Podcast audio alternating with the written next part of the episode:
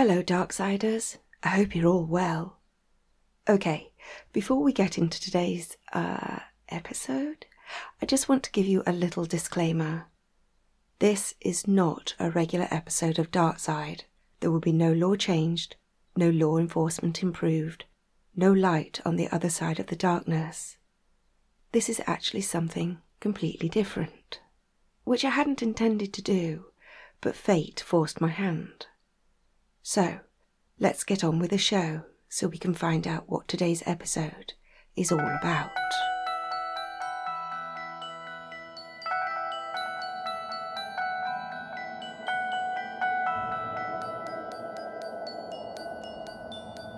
I have been working for some time now on a story to bring to your lovely ears, which I had hoped to have ready for this episode drop date. However, the entire episode hinged on an interview.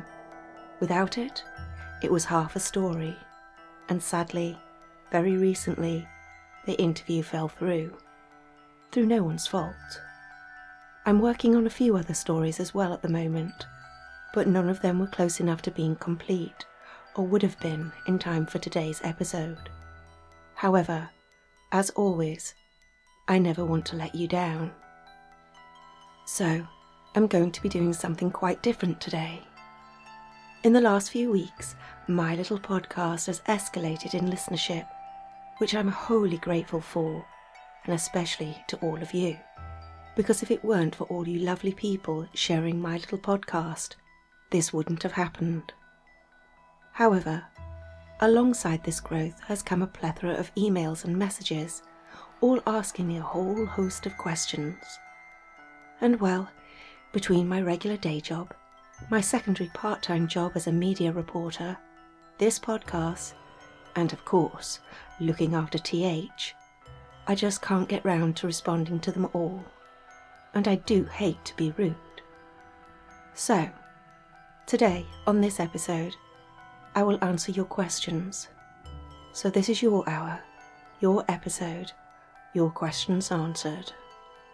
This is Darkside and I am your host, Suze.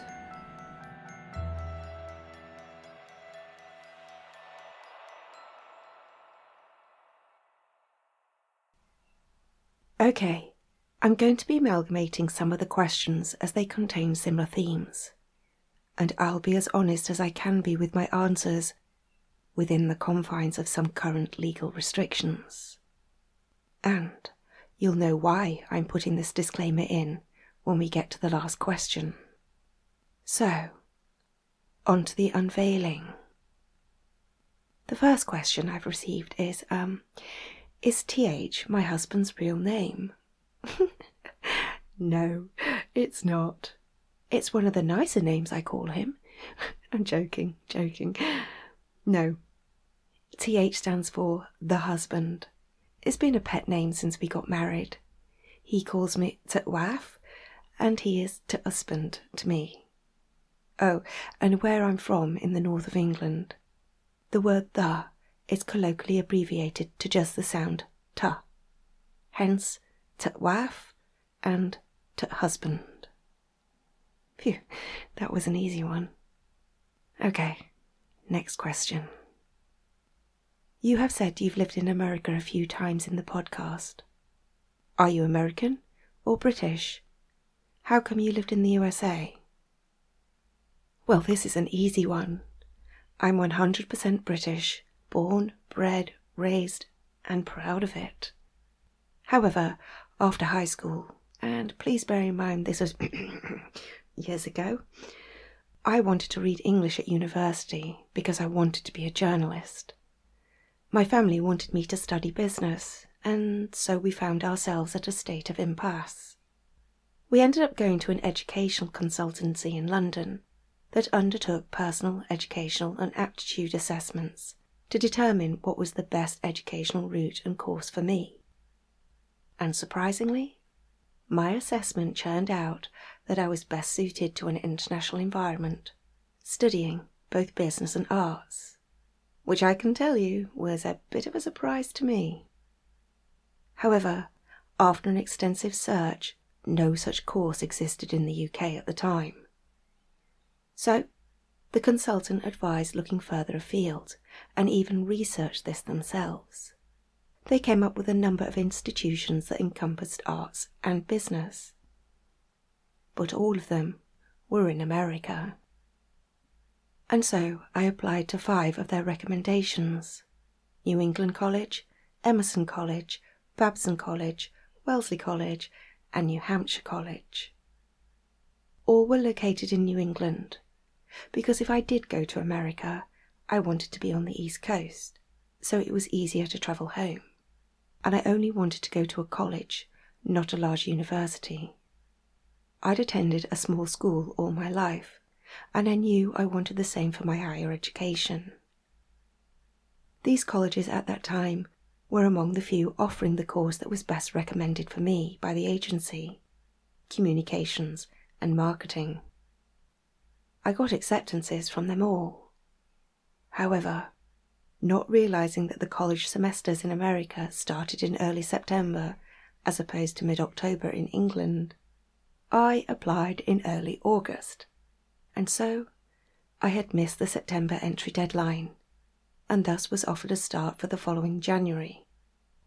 Well, I'd watched enough American movies to know that the fall freshman start was where people met their lifelong friends, had the biggest welcome to college life, and of course, had the most fun. So, a January start by comparison did not appeal to me. I was about to delay my entry to the next year to ensure I had a September start, because being new is hard enough, but being new, different, and foreign is daunting. When I received a letter telling me that they'd had a freshman cancellation and were willing to accept me, it was New Hampshire College, or Southern New Hampshire University as it is now known. Well, I was reticent at first. It had not been my first choice, or second, or third, in fact. However, they also offered a small scholarship, something my parents wouldn't allow me to turn down. And so, a few weeks later, I joined my fellow freshmen and enjoyed Freshers Week alongside them. And you know what? Yes, the college wasn't in my top three choices, but it turned out to be the best place for me.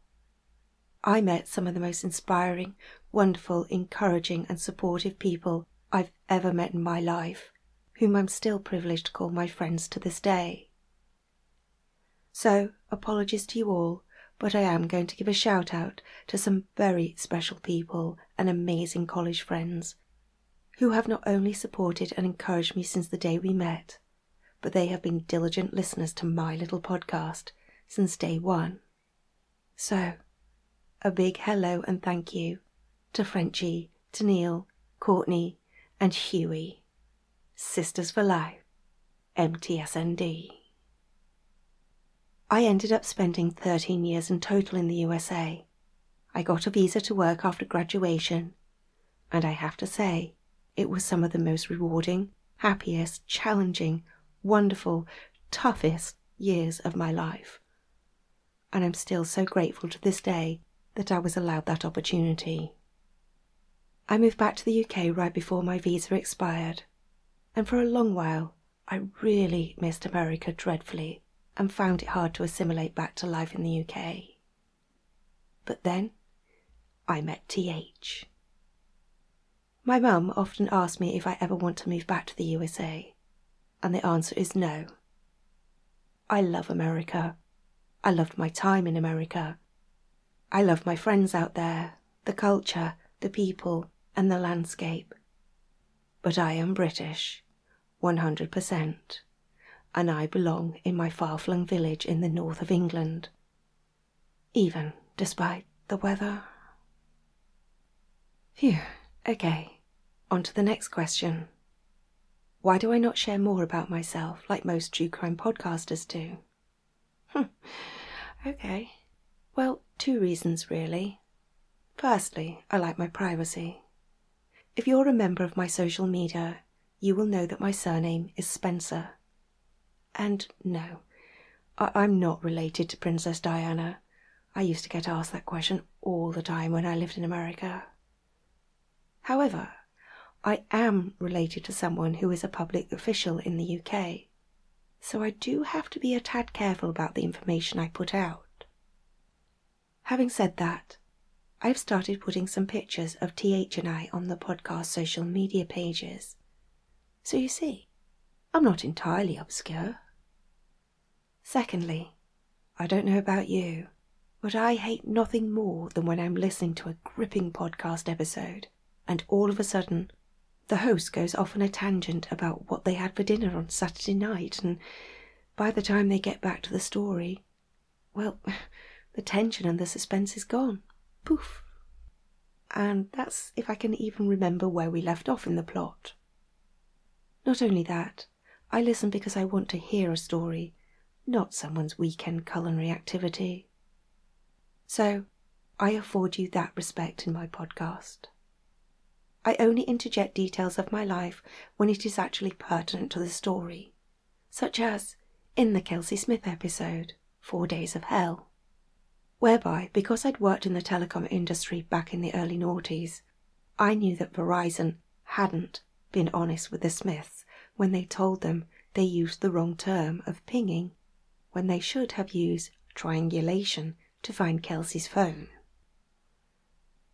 Okay, on to the next question. How can we support the show? And are you going to do Patreon? Oh, thank you. That is so lovely. I really have toyed with Patreon. Really toyed.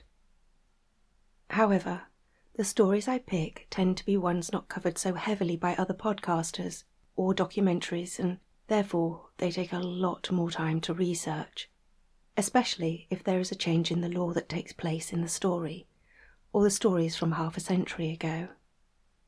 It takes me so long to do the researching and writing that I just don't have time to put together additional episodes of that depth and length for Patreon.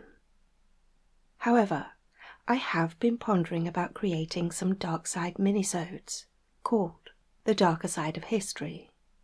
These would still have the same theme as the main show, i.e., crimes that change laws, etc., but they would be shorter, half hour stories. You see, if you hadn't noticed, the crimes that I have covered so far all have taken place in the latter part of the 20th century, up to now. And this is because, thanks to the invention of the TV and later the internet, these crimes have been covered by the media, TV shows, podcasters, and YouTubers alike. But there are hundreds of laws dating back centuries that have some really fascinating stories behind them. But because these cases are so old, there is little coverage of them. No documentaries, no TV whodunit shows, no YouTube videos. And because in bygone years record keeping was limited, there is not a tremendous amount of information out there, certainly not enough for a full hour episode so these would be shorter episodes, but still crafted in the same style as the main Dark Side episodes. And if you're wondering whether I will have time to craft these stories, well, because there is only limited information on them, they wouldn't take the normal deep dive of research that the main episodes do. I'll give you a little tidbit of what I'm thinking about. Let's take the story of a bull-headed judge who thought his opinion was better than a jury in 1670. Two men of the Quaker faith were arrested in Gracechurch Street in London for violating a law that forbade religious assembly of more than five people of any faith outside the Church of England. Both men pled not guilty, and the jury returned a verdict of guilty in relation to speaking in Gracechurch Street but not guilty of speaking to an unlawful assembly. Well, the judge was not happy about this verdict at all, and so he sent the jury off to reconsider. They came back with a verdict of guilty of speaking to an assembly, but refused to call it an unlawful assembly. Well, the judge was furious with the jury. He was a deeply religious member of the Church of England and believed in its traditional values, and he wanted these men and their radical Quaker ways to be found guilty and locked up behind bars for a very long time. So he sent the jury away again. But this time he ordered them to be locked up without food, water, or heat until they came to their senses. Even the two men on trial objected to this treatment, but the judge ordered them to be bound and gagged. The jury were incarcerated for two days before the judge allowed them back into the courtroom, where he told them that if they'd finally come to their senses, they could read their verdict. And the defiant jury shouted back at him, Not guilty. Well, the judge was incandescent with rage. He found the entire jury guilty of contempt of court. Each jury member was fined, and they were held in prison until the fine was paid. Whilst in prison, one of the jury members applied for a writ of habeas corpus, which is a writ requiring a person to be brought before a judge to investigate the lawfulness of their detention. And fortunately, the jury member was brought in front of a different judge. And this new judge, he ruled that a jury could not be punished simply on account of the verdict it returned. The rest of the jurors were released from prison as were the two men on trial, whom were also acquitted of their crimes. The judge's ruling set the standard for juries and guaranteed the independence of the jury system from this point forward, with no judge being permitted to sway a jury's verdict. So, not only did this case set a precedence in the legal system that is still in place today, but it also had historical ramifications in the USA. You see, had the jury capitulated to the judge and found the two men on trial guilty of their charges, well, the state of Pennsylvania would be called something entirely different today. Because one of the men on trial was William Penn, founder of Pennsylvania. This story is just a condensed snippet of the kind of stories I'd like to cover if I launch the darker side of history. Do stories like this sound of interest to you? Would you like to hear more stories like this? If so, drop me a line and I might just consider putting these episodes together. I will tell you that I am considering doing advertising I've really staved off from it so far because I'm not a particular fan of them on other shows that I listen to. But well, I never knew podcasting could be so expensive.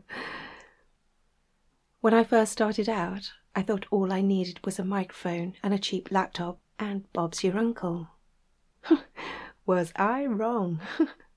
Three microphones and a new laptop later, and the show has taken a serious injection of cash.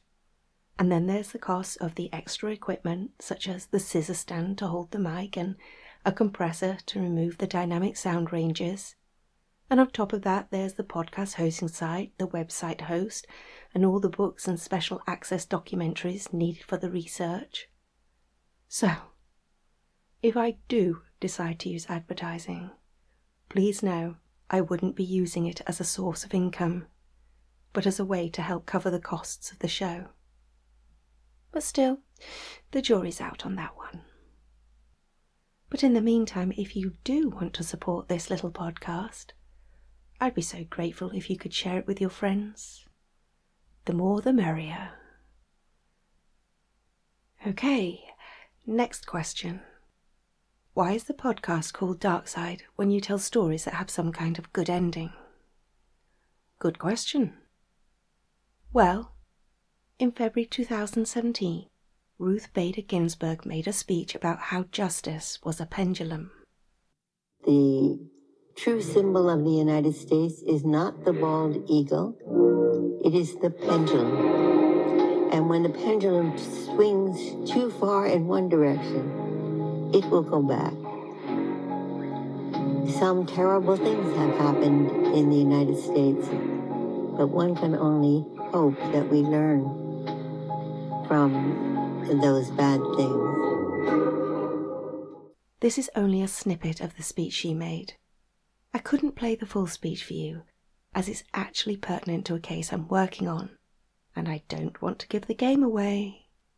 However, she goes on to say how when the pendulum swings too far in one direction, taking justice on a law by law journey to a dark side, it will always swing back to the light side.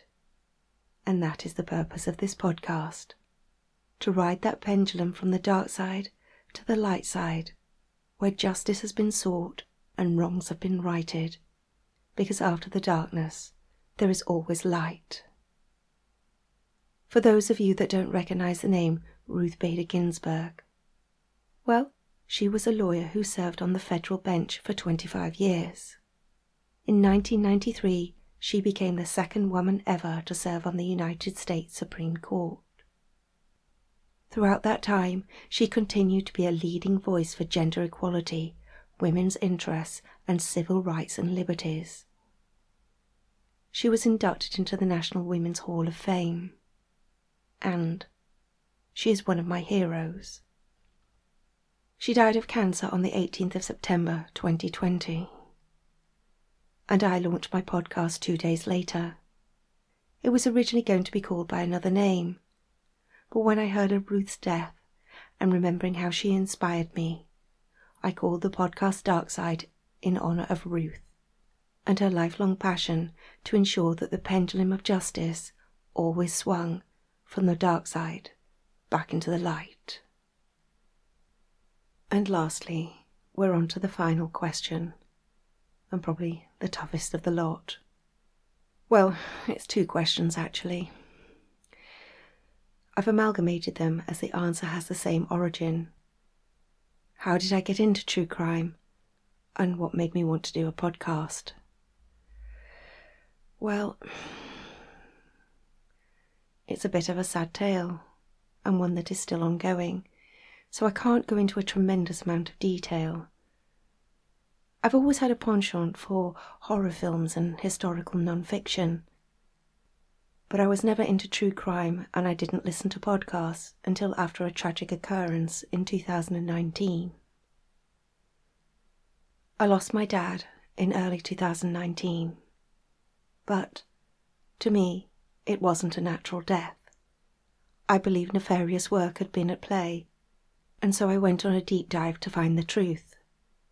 I took six months off work and literally turned into an investigator. I swallowed medical dictionaries, legal documents, and the minutiae of the law. I even went back to the source, where everything had originated that had started the journey to Dad's death. I asked question after question but I was told that everything had occurred correctly under the guidance of the law. But I believed I was right. And so I set out to change the law. I even attended an adjournment debate held in the House of Commons to discuss my movement to change the law. For my international listeners who may not know what an adjournment debate is, it is a debate that enables members of Parliament to discuss a subject without considering a substantive motion. It is often used as a first step to get a law passed in the UK. However, the minister who headed the debate pointed out that this case, Dad's case, didn't actually fall within the jurisdiction of the law I was trying to change. I'd been misinformed by the source. And so away I went, a little downhearted that six months of work had culminated in nothing. And then I finally received Dad's post mortem. Yes, it took six long months to get. And what it revealed, well, to me, it proved I'd been right all along. And so I set out on a different path to bring legal justice to stop this from happening to anyone else, to right the wrongs that had happened to my dad, and to potentially others out there. I know this all sounds a little cloaked in mystery and ambiguous in detail, but that is because there is a legal case pending. I found a lawyer, a wonderful woman. It took me some time to find her because Dad's case is very complex, but she's confident that we have a case worth fighting. And so that is all I can really say at this time. But I promise you, when I win, I'll share the whole story with you. So, how did Dad's death end up getting me into true crime, I hear you ask? Well, in the aftermath of Dad's death, I struggled. What we went through as a family was awful, and I wouldn't wish it on anyone. To some degree, I'm glad I had the deep dive to find the truth, as it gave me a focus during some very dark times. And it was at this time that a friend reached out to me and told me how true crime podcasts had helped her when she was going through a bad time after a relative's death. Meh, it was worth a try. And so I downloaded an app and dove headfirst into true crime shows. And from the very first soundbite, I was hooked. There are many truly great true crime shows out there, but I became particularly drawn to those that resonated with me the most. The ones that focused less on the gore of the crime and more on the victim and their families and their struggle for justice. Because it was as if they were telling my story, my anguish, my pain. And it finally felt as though I had some level of understanding, that I wasn't alone, that there were others out there who'd gone through what I went through. And these shows that I've described? Well, they are the ones I've recommended at the footer of some of my episodes. Yes, I really do listen to those podcasts, and yes, they really did help me greatly. So, how did this end up with me creating my own podcast? Well, as I mentioned earlier, I wanted to go to university to be a journalist but that didn't happen. I've always loved to write, felt a solace in losing myself in words. I've written a couple of pantomimes, one of which has been performed. And for my international listeners who don't know what a pantomime is, well, it is probably one of the hardest stage performances to describe to a non British person. It is only performed around Christmas. They're based on fairy tales like Cinderella, for example. But men perform female roles and women perform male roles, and everyone has over the top outfits and makeup, and the production is peppered with badly sung latest hit songs and the dodgiest of Christmas cracker jokes and slightly below the belt innuendos. And it's a children's show. Sound bizarre? Well, it is but it makes perfect sense to every British person. And Christmas wouldn't be Christmas without a good heckle at the Panto Dame. Oh, yes, it is. I'm not selling this to you, am I? Mm-mm, no. You really need to Google it, although I'm not sure that will help you understand it any better. Sorry, I completely digressed. So, yes, I've written a couple of pantomimes, but that's it. However, it was only after listening to so many true crime podcasts that I started to realize that whilst I looked forward to each episode that came out, I particularly liked the stories that ultimately changed the law, law enforcement, or had some positive repercussions. Something good came out of something tragic. Because at the end of the day, that is what I'm seeking in my legal case a positive outcome that I will stop anyone else from being hurt the way that my dad was, to prevent another family going through what we had to endure.